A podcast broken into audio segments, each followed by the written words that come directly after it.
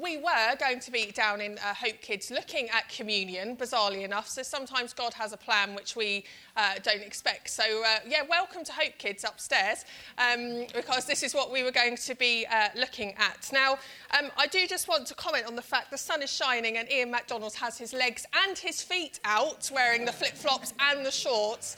Now, that says to me, well, actually, the sign that says to me it's really summer is when Andy Taylor gets his shorts on and he is still in long trousers. So uh, uh, it can't be that warm uh, yet. So, anyway, hopefully you're enjoying the sunshine. As I say, we're going to be looking at communion together.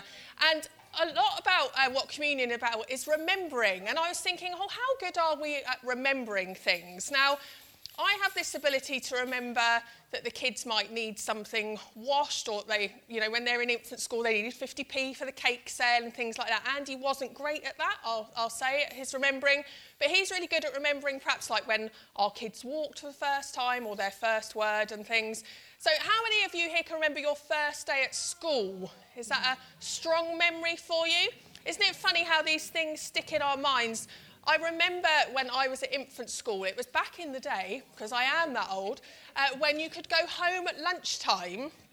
And so I would go home at lunchtime and then go back to school. And I very distinctly remember the day I was sat on the mat at infant school and the teacher said, Sarah, just to let you know, your mum has called and today she's got to pop out and you can't go home for lunch. I was mortified. I cried. And to this day, I can tell you what she brought to school in my lunchbox. It was Marmite sandwiches and a packet of smoky bacon Sainsbury's crisps. Isn't it bizarre what you remember? I can't remember what I ate yesterday, but I can remember something like that. Anyway, I digress. Today is all about remembering. And uh, downstairs in Hope Kids, I said a few weeks ago, we have been doing a series which is called Meals with Jesus. And uh, we, um, this is all part of that series, which is great. And we've been looking at all the different people that Jesus has eaten with. Last uh, week, they uh, looked at the story of Zacchaeus, I believe. And um, today, we're looking at a story to find out how it's possible that people like you and me can look forward to a special meal with Jesus. Now, in this story, Jesus with, was with his friends, and um, they often ate meals together. So I'm just going to kind of set the scene of what I think it might have looked like based on the props that I have available uh, to hand, obviously. Uh, so we're going for a little bit of a rustic feel. Andy, could you just grab those brown tables for me? My beautiful assistant, thank you.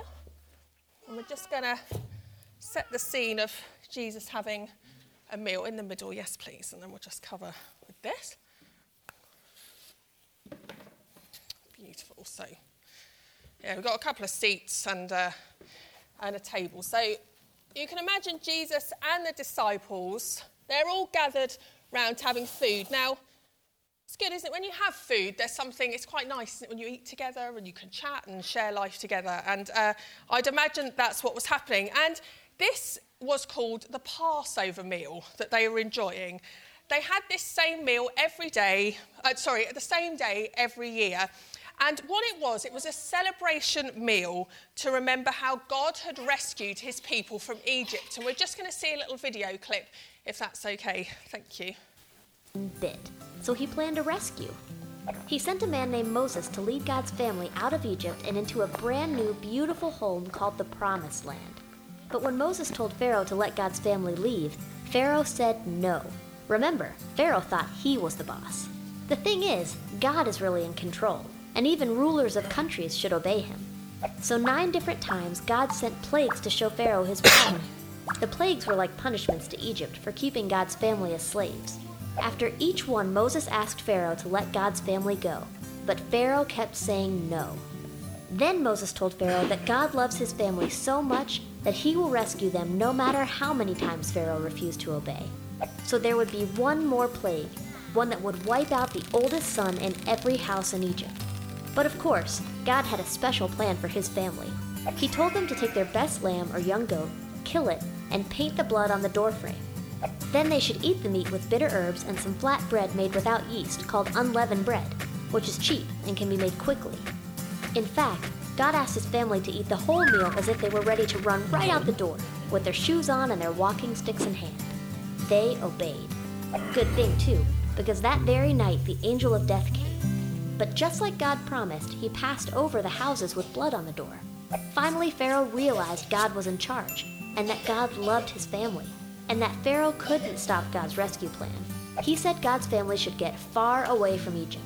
They left in a hurry. For hundreds and hundreds and hundreds of years after that, God's family celebrated the night God rescued them by eating unleavened bread, bitter herbs, and lamb. But that rescue. Thank you. Excellent. So, Jesus said something surprising at this particular meal. He told him, them that he was going to suffer and he was going to give them a new and better rescue. Now, you saw that they took a lamb, but Jesus said that he would be like the lamb, but better. Sorry, this was a bit freaky for some people walked in and saw this earlier, but this is what was going to happen. He was going to die on a cross for us. And he gave them a symbol so that we could remember the rescue that he did. So he took this, the bread, and he broke it. And he said, Do this to remember me. And then he took the wine.